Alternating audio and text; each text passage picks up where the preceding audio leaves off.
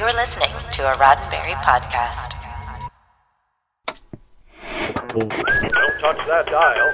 We'll be right back. We'll have more news this evening, but first, the latest Gene-ology, a Roddenberry podcast. Episode 5 Patrol Boat.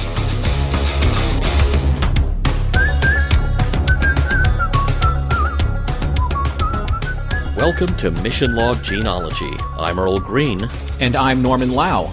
Each week on Gene-ology, we set sail into the back catalog of Gene Roddenberry's earliest TV scripts and go fishing for the morals, meanings, and messages that he might have been weaving into that early work. And along the way, we might even run into scripts Gene wrote that went unsold, stories that went untold, unseen for decades, and unheard until now.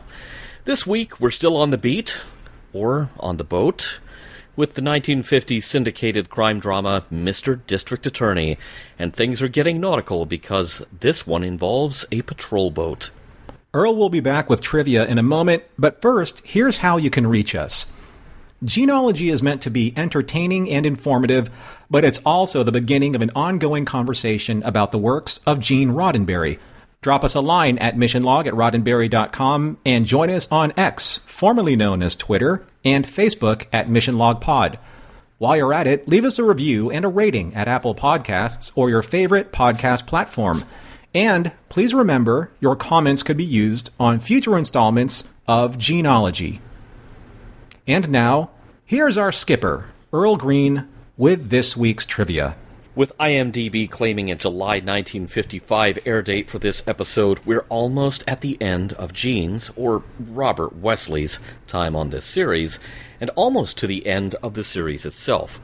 Once again, there's no information whatsoever on who this episode's guest stars were, but then I found myself wondering did anyone, other than Gene and David Bryan, work on both this show and in any of Gene's later work? Given that most of IMDb's episode listings for Mr. District Attorney contain no cast information, one has to consider the results of this query as partial at best. But the answer is yes. A guest star named Paul Power put in a guest appearance in an early episode of Mr. District Attorney, not one that Gene wrote, and he later appeared in a non speaking role as one of the Organian elders in Errand of Mercy. And there's another writer who put lines in the mouths of both Paul Garrett and James T. Kirk, and that writer is Hendrik Vollaerts, who, under the name of Rik Vollaerts, wrote the episode For the World is Hollow and I Have Touched the Sky. There are actually more crossovers between Mr. District Attorney and the Lieutenant, with actor Russ Conway, director Leon Benson, and writer Ellis Marcus having worked on both. Even more crossovers occur between Mr. District Attorney and Have Gun Will Travel, and it's possible to start losing track of how many crossover personnel happened with shows such as West Point and Highway Patrol that were not only in Gene's near future, but were also produced by Ziv television programs. So even at this stage of his career, was Gene getting the band together? Probably not in the strictest sense, but he was almost certainly making a note of who he enjoyed working with. For now, however, he was guiding the latest case for Mr. District Attorney.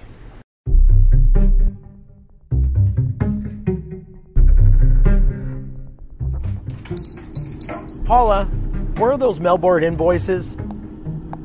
Here. Henry, what is going on? Secret phone conversations? Tensions in every step, every word. Please, Paula, I'm tired. Seven days a week, 12 hours a day, and we can't stay in the black. That's not it. There's something else. The Northern Cross lading bills, for instance, why are they in the files? We shipped to them months ago. Just a mistake. Then why do we have crates in the warehouse marked to those bills? Whose are they? They don't belong to us. It's a new shipment. I know better, Henry. I've been your office boy, stock clerk, sometimes even your longshoreman. I've gone to bed aching so we could have a business to call our own. An honest business, Henry. Win or lose, honest. Honesty is just a word. Plenty of successful men started with dirty hands. Rich, maybe, but not successful. Henry, I love you. I love you very much, but I won't help you be a criminal.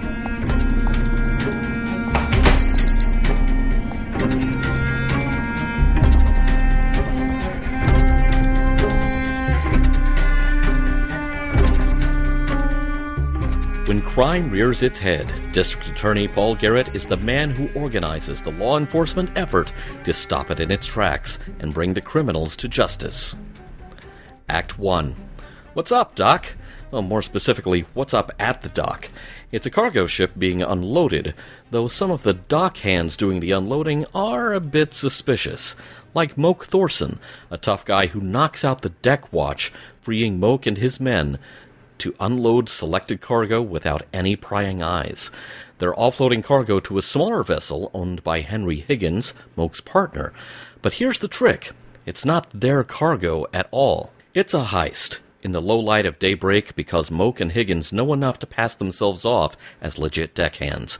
The plan is to offload the stolen cargo into Higgins' import warehouse before anyone's the wiser, but things don't go quite to plan.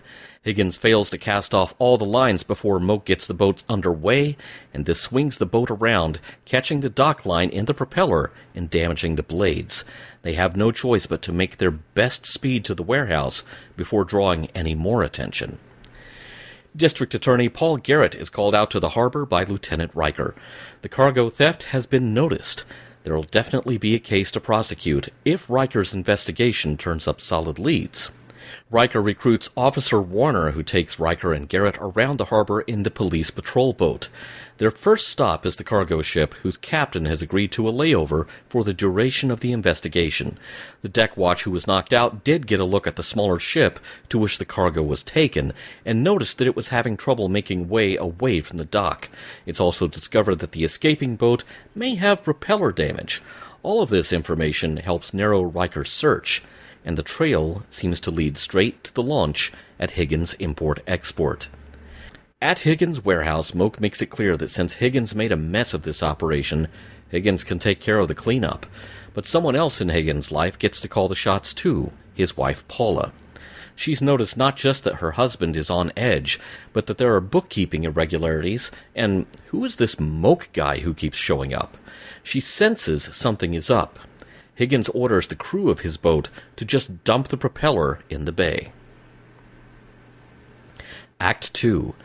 Garrett and Riker arrive at Higgins' office to ask him some questions, and one of those questions cuts right to the chase. Where were you when the cargo was stolen? Higgins' answer is a lie, and then he puts Paula on the spot, saying that she can corroborate his story. She lies to protect him. They show Garrett the invoices, the warehouse, and everything seems to be in order. Garrett and Riker leave to pursue other leads.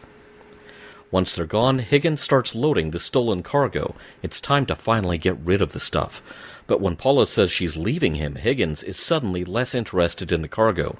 He even offers to leave the cargo for the cops to find elsewhere. But Higgins' timing could not be worse. Guess who just showed up and overheard that? Moke. Moke tells Higgins to keep loading cargo, and Higgins does. Paula is disgusted, but at least now she knows who's really in charge. Elsewhere, Riker and Garrett discover that Higgins just bought a brand new propeller for his boat. It's time they went and questioned him further. But just before they get there, having gotten all of his stolen cargo loaded, Moke beats Higgins up and takes Paula as a hostage.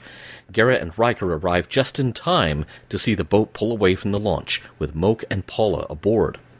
Terrified that Moke will kill his wife, Higgins tells Garrett everything. A quick call to Warner on the patrol boat, and they're in hot pursuit, with handcuffed Higgins in tow. When Moke tries to disembark holding Paula at gunpoint, it's Higgins who gets loose and tries to save his wife. Moke shoots Higgins in the shoulder for his trouble. This distraction is all Riker needs to get the drop on Moke. It's all over. Higgins and Paula live to see another day, though Higgins will be facing charges, and Moke is now in the hands of the police. The end. Not only was that a wonderful recap, Earl, but I do believe it was probably the shortest recap that we've done so far for Mission Log Gene-ology, at least for Mr. District Attorney. Is there a specific reason why this one was so short? Are are we getting really good at looking at between the lines of the scripts, or is this just one of those kind of scripts that, well, it is what it is? I think to some extent it does fall under the it's what's rule. However, this script was a lot of detailed notes about locations, and it really gave me the feeling this is a place that Gene has hung out or spent time. you know, maybe it was part of his beat. Because there are even notes in the script about here is where you could shoot this. Mm-hmm. Which we haven't seen anything like that since he was nominating a place to stand in for the airplane factory in Defense Plant Gambling. Here he's telling you where to go down at the harbor. And I I couldn't help but feel like, okay, this is some place he knows well, and that maybe while he was there one time, sort of like you were saying about the courtroom last time, you know, he looks around and says, you know, I could set a story here. Yeah, I mean, there was so much specific stuff going on with the script when it came to boating. In your research, did you find any indication that Gene was an avid boater? Because, again, uh, I don't know if he had a consultant. I don't know if he had a friend. I don't know if he had somebody that he would boat with. But it, again, it was very specific and for very specific reasons why he chose certain scenarios to to put into his story. It was not uncommon, especially at this point in American history, you know, kind of the the post-war boom. And, you know, things are good for the economy for some people. It was not uncommon for people to have a boat and to just go boating, and so I suppose one could gain that experience recreationally. I remember my uncle telling me when I was much younger, Earl, the happiest day in a man's life is when he buys his boat. The second happiest day of his life is the day he sells it. I've heard something similar to that, yeah. But yeah, I definitely got a feeling that this is someplace he has been, and this is someplace he's looked around and said, I could set a story here. And you know, once he's in this writing groove, because we are on script number five out of six that he wrote for Mr. District Attorney. So we're almost out of the DA's office for good on Gene-ology. It, it really does seem like he was in writer mode now, where he was looking at everything and saying, I could set a story here. Now, when we covered Court Escape, you asked if Ziv was splashing out more on Mr. District Attorney's budget, and I had the thought that it might have been an outlier like that was an unusually spendy episode surrounded by bottle shows. And that may have been the case, but this episode kind of seems to point toward a pattern, which is Gene is getting to do a lot of big episodes with locations and requirements. Mm-hmm. Generally, you're, you repeatedly assign that sort of thing only to your trusted writers who you know can pull it off without bankrupting your production budget. But Gene's really going all out here because this episode, this is not second unit stuff. This is not send someone to get film of the courthouse. This is not stock footage. He's got the stars of this show on location in boats. So you have permits. You have to have safety talks with cast and crew. This is not a cheap episode, at least not on paper.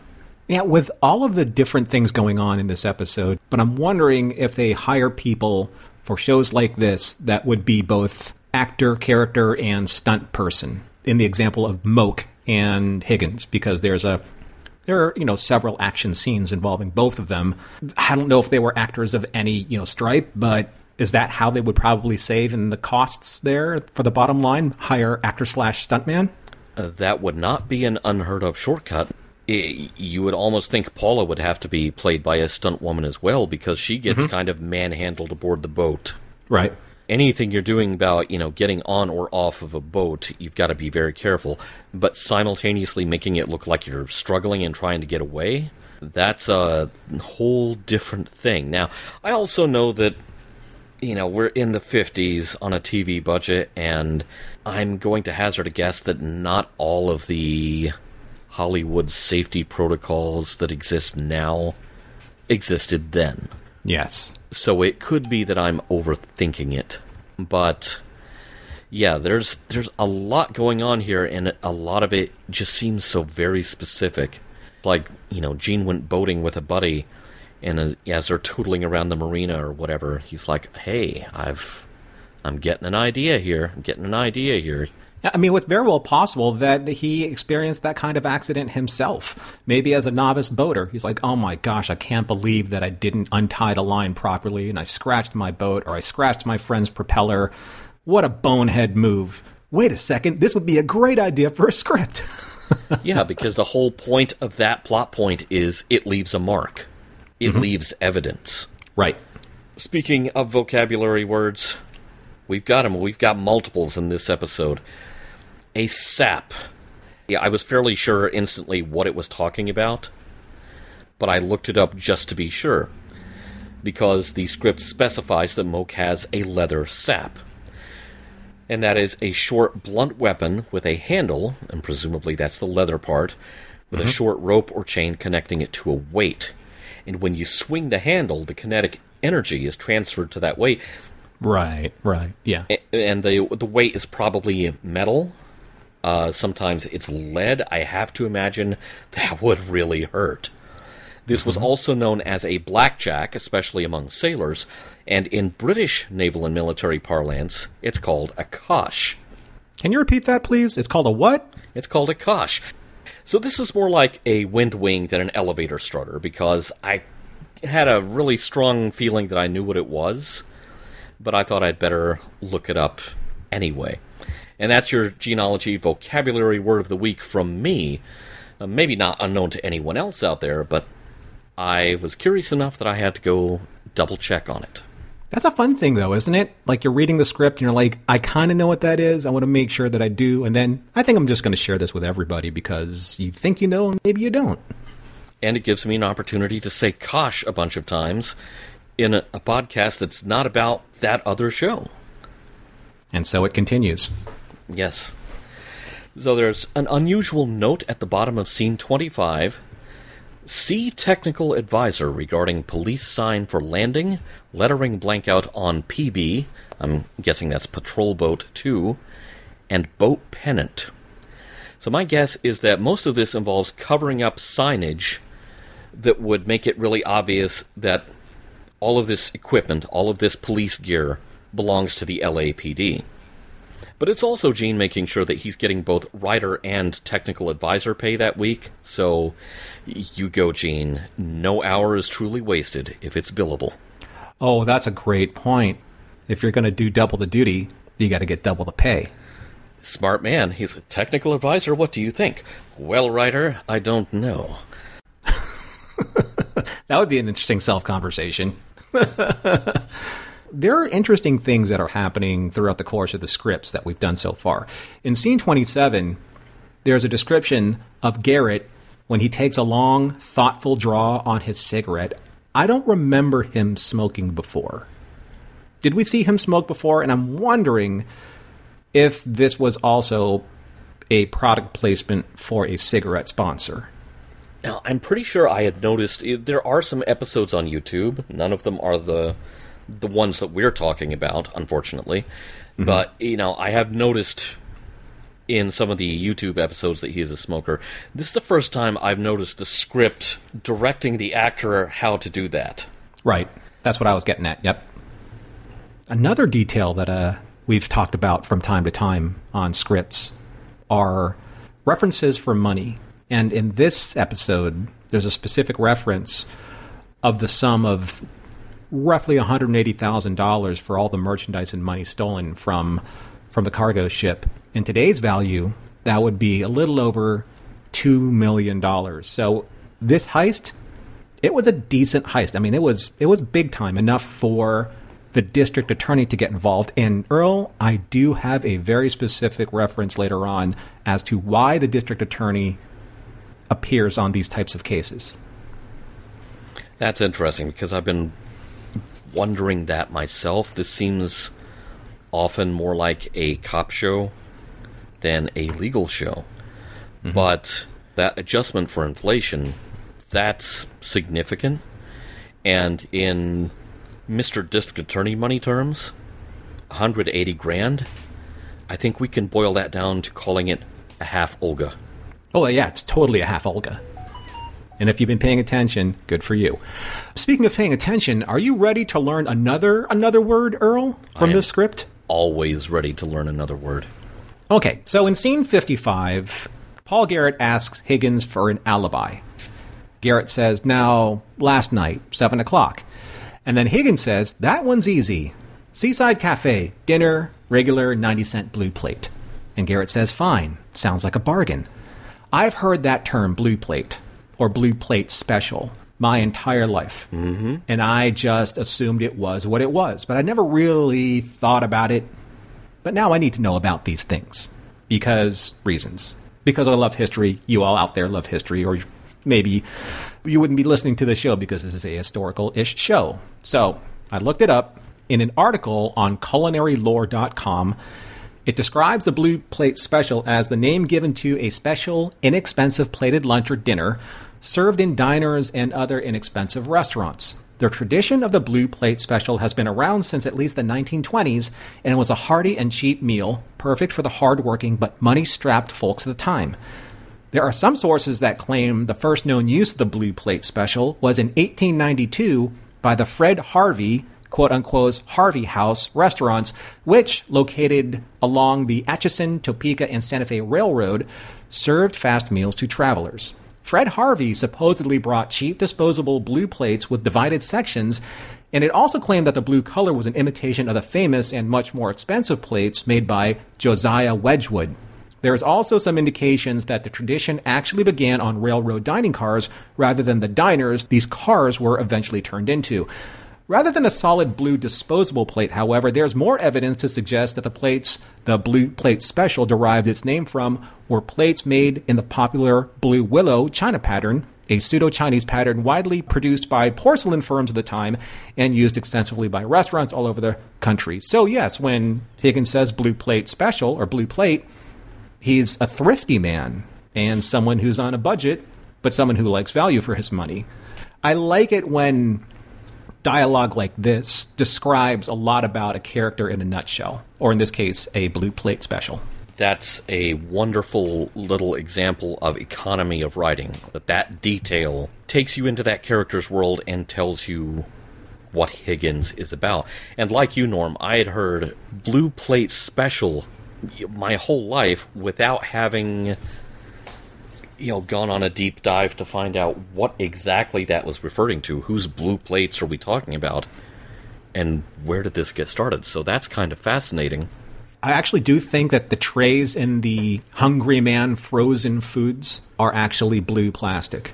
Hence, you know, maybe that was just a tradition carried on by these inexpensive but rather like value added meals because they're portions. They're probably not the best uh, ingredients in the world, but you get a lot of your meal, you know, for the price. Right. Yeah. It's uh, it may not be the most nutritious thing, but it's very filling. Do you remember when we were praising the Police Academy script for not killing off Willie mm-hmm. or allowing him to come to any other harm?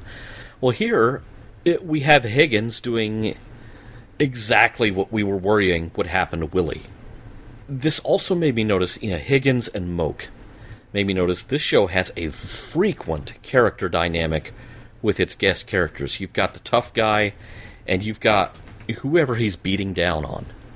Macaulay, we have Willie, and now we have Higgins. And that made me wonder if Higgins is, you know, since this is a boat episode, just a wet Willie.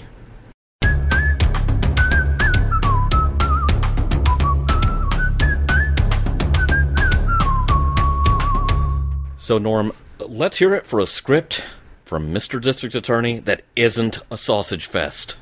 Google that one, people. Yeah, let's let's talk about Paula Higgins.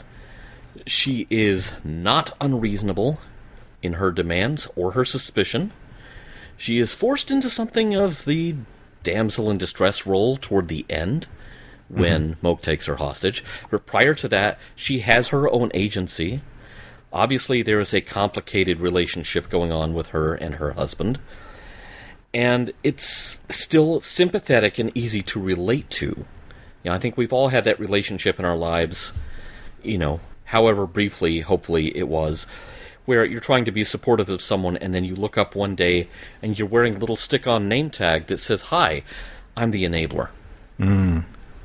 I was really happy to see a woman in a story without her being the victim, like Olga, or without her being the femme fatale, like we had in Defense Plant Gambling. Right. The script almost seems like they're trying to set her up to be kind of a nag, at least in her husband's eyes, but then the script also makes it very clear he's wrong. He's in the wrong. And just before everything goes sideways, uh, she's about to bail out on him. And so I just thought it was fascinating to have a meaty role for a woman, which has definitely been in the minority in this show. Last week, when we were talking Court Escape, I, I thought about it whenever I saw how large Paula's role in this episode was. And I thought back to Court Escape, and it's like, wait a minute. There wasn't even a woman in Court Escape. Not one. Right. No, you're right. Yeah. Yeah, and you know, like looking at Paula's role in this, it's not just even just the the amount of, of script time that she's been given, but the quality of writing that that Gene created for this character.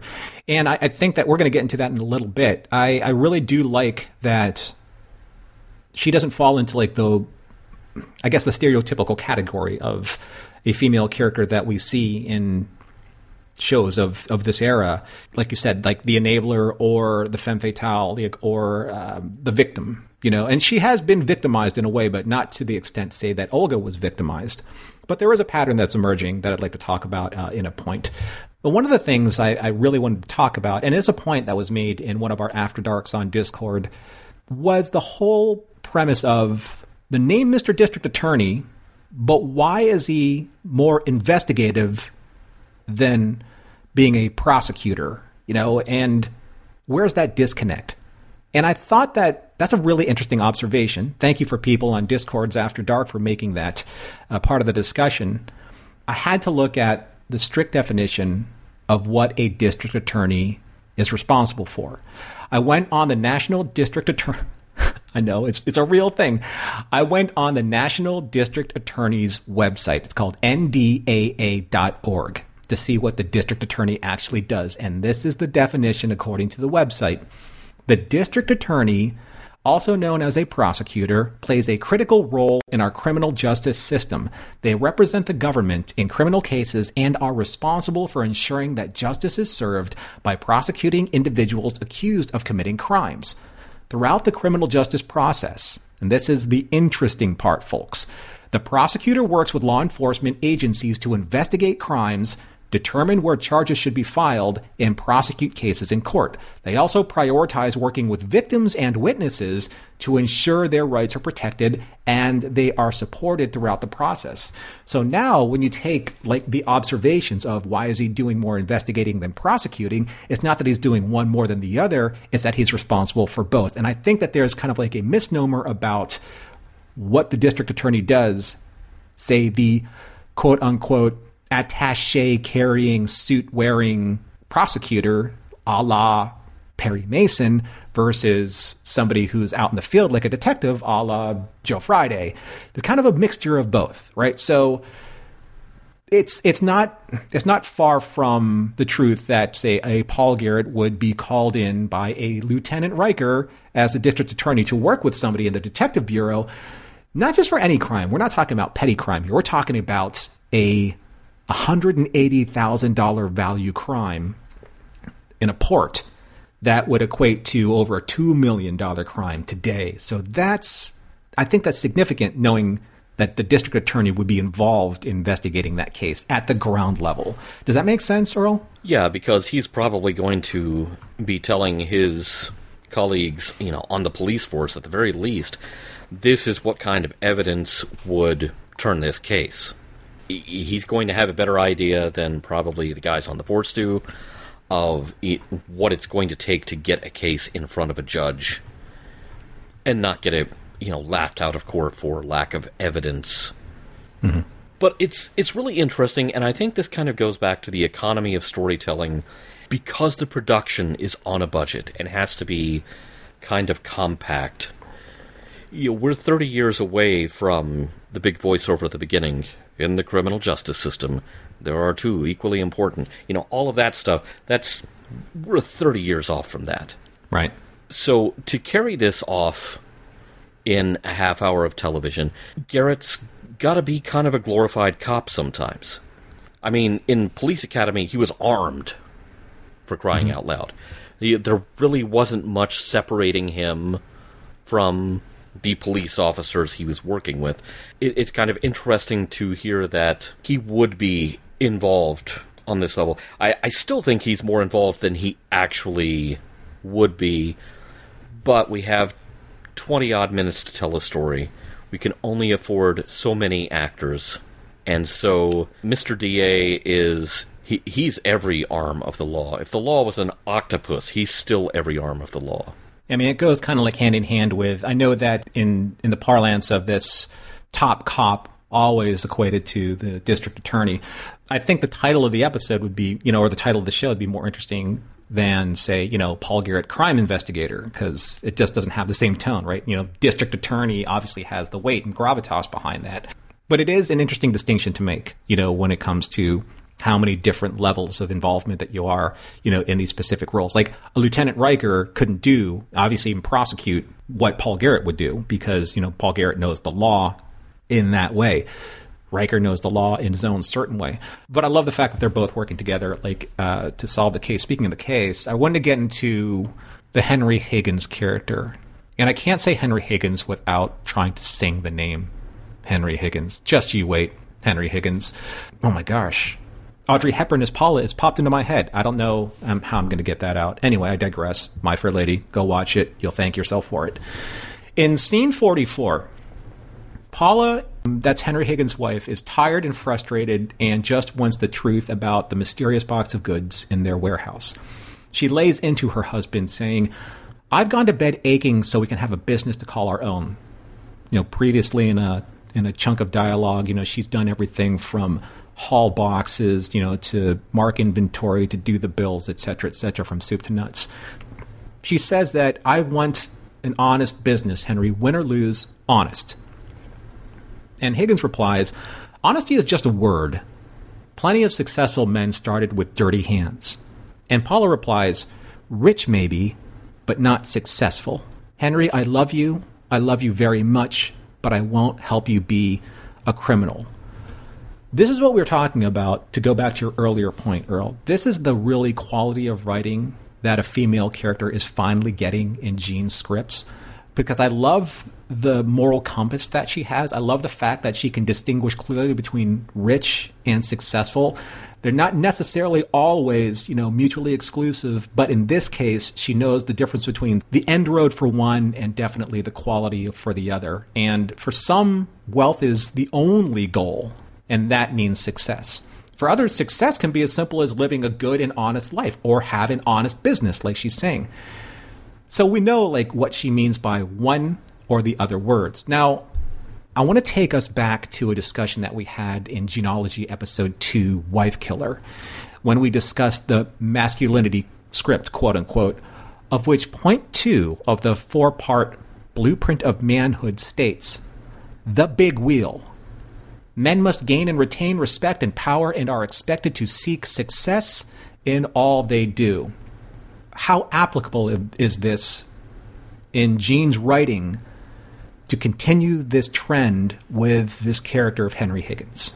I think you're onto something there, and I find it fascinating that if we are to pick out, you know, one character who is basically kind of the voice of the author, speaking to the audience, it's Paula. That might almost count as revolutionary for a syndicated crime drama in 1955. I know we're talking about words Gene put into a character's mouth, but this whole thing about plenty of successful men started with dirty hands. You, you talk about trying to justify the ends and the means. At what point do you s- decide it's okay to, oh, the result has been good, so it was okay that basically I was a crook at the beginning? Mm-hmm. I, I can barely even wrap my head around that conceit. Yeah, and, and I'm wondering if this is something that's new to the audience of 1955. It could be. Again, you have a whole generation of men who have been raised to kind of hew to that standard of masculinity you know, this is how you fit in. You you do want to fit in, don't you? And it's there's so much pressure to conform to that. It's quite something to have a character in this story perhaps indirectly criticizing that whole racket, that whole masculinity racket that we have discussed before. Well, was it Miss Thornberry, I think it was, in Defense Plant Gambling? She called out Zarat for this culture of toughness, where she's basically stating the obvious, which is what's happening in front of her that no matter how tough you think you are, you crack under pressure, just like I thought you would, just like the result of this brainwashing that your culture has, you know, imposed upon you because I really know the truth and this is the real truth and you're proving it right now. So, I mean, you know, we're seeing certain interesting patterns forming here. And this isn't the only time that we've seen this happen to, say, a Paula type character. I mean, we've seen the wife of the protagonist suffering at the hands of their respective husbands. You know, we've seen Olga and, uh, you know, Olga Durant under Tom's extreme gaslighting in Wife Killer. And we see now Paula with Henry. Are we seeing a pattern emerging with Gene's storytelling? And do you think this will continue in the next script? And I'm wondering, we're only talking about the scripts that were produced, not necessarily the scripts that may have been submitted. So I'm wondering if there were any other scripts that just didn't make it to final script draft uh, that we don't know about also. That's possible, and here's the here's kind of the counter question though. This pattern that you're noticing, is it necessarily with Gene's storytelling? Or is this a limitation of the format of this show? And that's something I'm going to talk about a little bit more later because I do feel like Gene is his skill as a writer and his desire to get some messaging, to slip some messages in under the door, along with his entertaining action adventure story. I feel like he's starting to chafe a little bit. He's found the outside of the envelope mm-hmm. and he's elbowing up against it and it's not a problem he's going to solve by staying on this show. Like I said, we are almost at the end of the show, but regardless of that, we are. Next week is going to be our last Mr. District Attorney show on Gene-ology. Gene's about done with this show. He will move on to others. They probably also have limitations, but he's got a he's a working writer. He's got to maintain a certain cadence of output and in some ways he's stuck with that. I'm not excusing any subpar work that we run into or stuff that just doesn't dazzle us, but it's a thing that every television writer runs into, especially in the early stages of their career, where they're trying to conform to the contours of a show that already exists that they did not create. And I guess that leans into the the next question I have, and maybe it's because you know he's working in such a compressed uh, amount of time with his scripts or compressed format or you know a format that's like locked into a certain formula. But was Gene actually serializing story points in his own scripts within the Mr. District Attorney format? I mean, let's take a look at some of the smaller details here. One, this crime was so big that you have to ask, is Moak part of the syndicate's operations? Like Zarat was, or like Miss Thornberry was. Because earlier on in the script, the script did soft reference Macaulay. Now, it was spelled differently, but phonetically it's the same. Yeah, I wondered about that myself. And I think we called this, we may call this a week early because we were speculating last week that the Munson case it may have been the the end result of the Zarat and Miss Thornberry investigation all the way back in Defense Plant Gambling. Now, it is important to stress this is speculation on our part. Sure, Connecting sure. all these dots. Right. E- e- reruns were just starting to happen. You did not really have people tracking this stuff. But it's very interesting. I thought it was very interesting that he's referring to a Macaulay case. However, not sure you would call that the Macaulay case. Because Macaulay was not the perp. He was not the suspect. He was the Right. guy who got beaten up. He, you know, I'm sure he testified. And remember, he talked to a bunch of other people who had wound up on, you know, the wrong end of Zarat to testifying against him. But I don't think you would call that the Macaulay case. So it could be that Macaulay is, you know, another one of these names like Riker. Mm-hmm. Riker shows up for his third appearance in our five total scripts right now, so it's swirling around in Gene's mind. I need somebody here. Why not use Lieutenant Riker? But again, we've seen him go from sergeant to lieutenant, and now lieutenant with Paul Garrett's bat signal like in his back pocket to call him onto a crime scene. So we're seeing a little bit more agency with Riker. I'm wondering if we're going to see him in the next script. I haven't looked that far ahead, but just to see if there is you know, either coincidentally or on purpose, a soft serialized continuity that's going on with Gene's scripts because he doesn't really have that many to work with. Gene's a clever guy, and you know, even with the later work that we are all so familiar with, kind of our entry point into his writing, he was really pushing the envelope of what could be done with the medium at that time. So I wouldn't be surprised. I also want to be careful and not try to over-interpret things, but I did notice in this episode, Riker does a lot of heavy lifting. I'm betting that guy is going to make Commander sometime soon.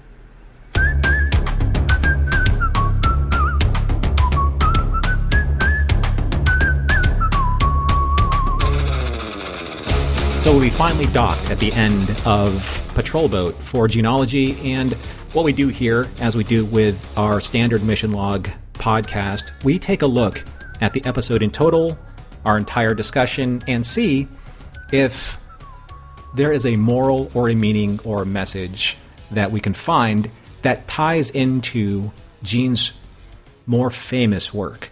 And try and find kind of like the stylization of what Gene was writing at the very early stages of his career and see if there's anything in that wonderful sliver of the Venn diagram in between. So, Patrol Boat. That is the most, I don't know, the cleverest, not clever title that describes this episode. But how did you feel about it, Earl? What were your thoughts on the episode, your final thoughts, and did you find any morals, meanings, or messages contained therein? I was so close to deciding. Yeah, the first couple of read throughs of this script, uh, I was really close to just writing this off as court escape, but on a boat. But my mind keeps going back to Paula Higgins deciding that something stinks and deciding to do something about it. And then she has the realization that maybe all she can do about it is get herself out of the blast radius of whatever is about to go down. Good for her. That's a solid message. Mad props to her. Now, in terms of Gene's writing and his career here, we're getting to the end of Mr. DA, but we're also getting into some slightly samey episodes here. And this reinforces my gut instinct that Gene is bumping up against the limitations of the format of Mr. District Attorney as a show. We have only one more episode from this series to cover, and then, at the risk of spoiling things, we start getting glimpses of work that seems more like what you would think of coming from the mind of Gene Roddenberry, you know, as most people would think of him. And because he's also trying to make a living as a writer and establish his foothold in the market, and you you get that foothold in the industry by turning in good work, regular work, producible work that is not going to tax the budget. Although, you know, we've got our regulars writing boats for this whole episode, so maybe that notion is out the window. He is occasionally going to have to keep writing for shows that have limitations and place limitations on him. And I think really what we're on the lookout for here is how does he squeeze around that and slip us, the audience, a little message under the door without breaking the show. As a noob, if you're the new face in the writing room and you're trying to hand in something that's going to break the show, you're not going to be in that room very long. I wonder if Gene saw any of the ratings indicators ticking up with his scripts that allowed him to flex a little bit in terms of calling the shots in its own scripts. As we've mentioned before, there are a lot more specific directions for, say, the director or the the set designer or for the location manager to follow. So even though that you know he is the newer person, I'm wondering if he's uh, started to build a little bit more clout, you know, in you know in the business and being able to again, call a, a certain amount of specificity into scripts to make those scripts even more memorable because of the quality that he's demanding. He's he's definitely being ambitious here. I mean, it's just it, it's the meme of the cat in a business suit reading a newspaper. I should set a show on a boat. This is um, for morals, meanings, and messages. This is probably one of the more difficult scripts, you know, of the five uh, that that I had to dig deep on, and it all comes back to, and as you've mentioned before, and focus on it, all goes back to Paula Higgins because I think Paula Higgins is a very interesting character, and especially the interchange between her and her husband Henry. I mean, a lot of those scenes caught my attention, especially going back to that in my opinion, a pivotal scene in the script where Higgins says to Paula, honesty is just a word. Plenty of successful men started with dirty hands. So I'd ask the question, but does this mean one stays successful only if one hands stay dirty? Or if one tries to wash their hands of their past, does that mean they are morally clean, yet financially set back or even ruined? So where's that fine line between doing what's right and what's wrong in this equation. And I think that's what Paul is trying to, you know, she's trying to balance out. If Henry ended up profiting from his crime and providing Paula with this lavish lifestyle I think that he wants to afford her, is this being a successful man because their money problems have disappeared? That he's he has been able to check off the part two of the masculinity script, you know, the big wheel? Or was he just stuck? Was Henry just stuck in perhaps a failing business and a failing marriage? Is that his reality? Is that his motivation? You know, is that motive enough for him to be able to perpetrate a crime? But the one thing that I do think that he was able to see in the end and to save in the end was Paula's dignity. You know, because I think that when he sacrificed himself, when he threw himself uh, at at Moke to save Paula, I think he saw in himself what she saw in him when they first got married. And I think maybe I'm giving him more credit here than you, Earl, but I think that, well, I mean, if you're going to take a bullet for somebody, if that doesn't prove your love for somebody, I'm not sure what will. The big question, though, I want to ask if Moke and Henry got away with the heist from the very start, would Paula have ever known? Or would Henry's sudden windfall, which helped turn around this failing business, just have been a ruse that Paula would have believed and just part of this loving, supportive husband that wanted to provide her this wonderful lifestyle, right? He's hardworking, he's dedicated. She was behind him every step of the moment, lying to Garrett and sacrificing her own moral dignity because she believed in him. But if Henry never committed another crime, if successful people originally got their hands dirty, and then he and Paula led this clean and charitable life because of their success and even perhaps became pillars of their community, is that justification enough for one to dirty their hands with crime to begin with? Yeah, that one sentence out of the script is a spectacularly troubling message. And, you know, again, it's lines put in a character's mouth by the writer. I am not saying that you know, Gene thought this in any way. And perhaps the most challenging thing about this script is that he doesn't really answer the question of whether or not Henry is right in what he says. He's just putting it on the table for the audience to consider and backing away slowly. Mission Log Gene-ology is produced by Roddenberry Entertainment. Special thanks to the Roddenberry Repertory Players. Our cast this week featured Shawn McDaniel as Henry Higgins and Ria Papageorgiou as Paula Higgins. If you would like to support us directly, you can do so at patreon.com slash missionlog for early access to shows and the Mission Log Discord. If you have any material that might be of interest to us that isn't already in the Roddenberry archive, drop us a line at missionlog at roddenberry.com. Our website is missionlogpodcast.com. On the next Gene-ology, police brutality.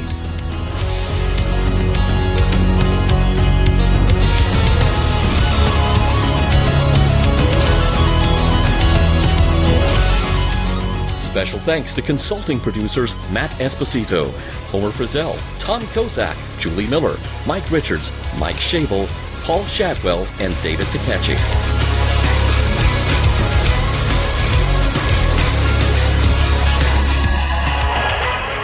We'll be back next week with more of your favorite programs. This concludes our broadcast day.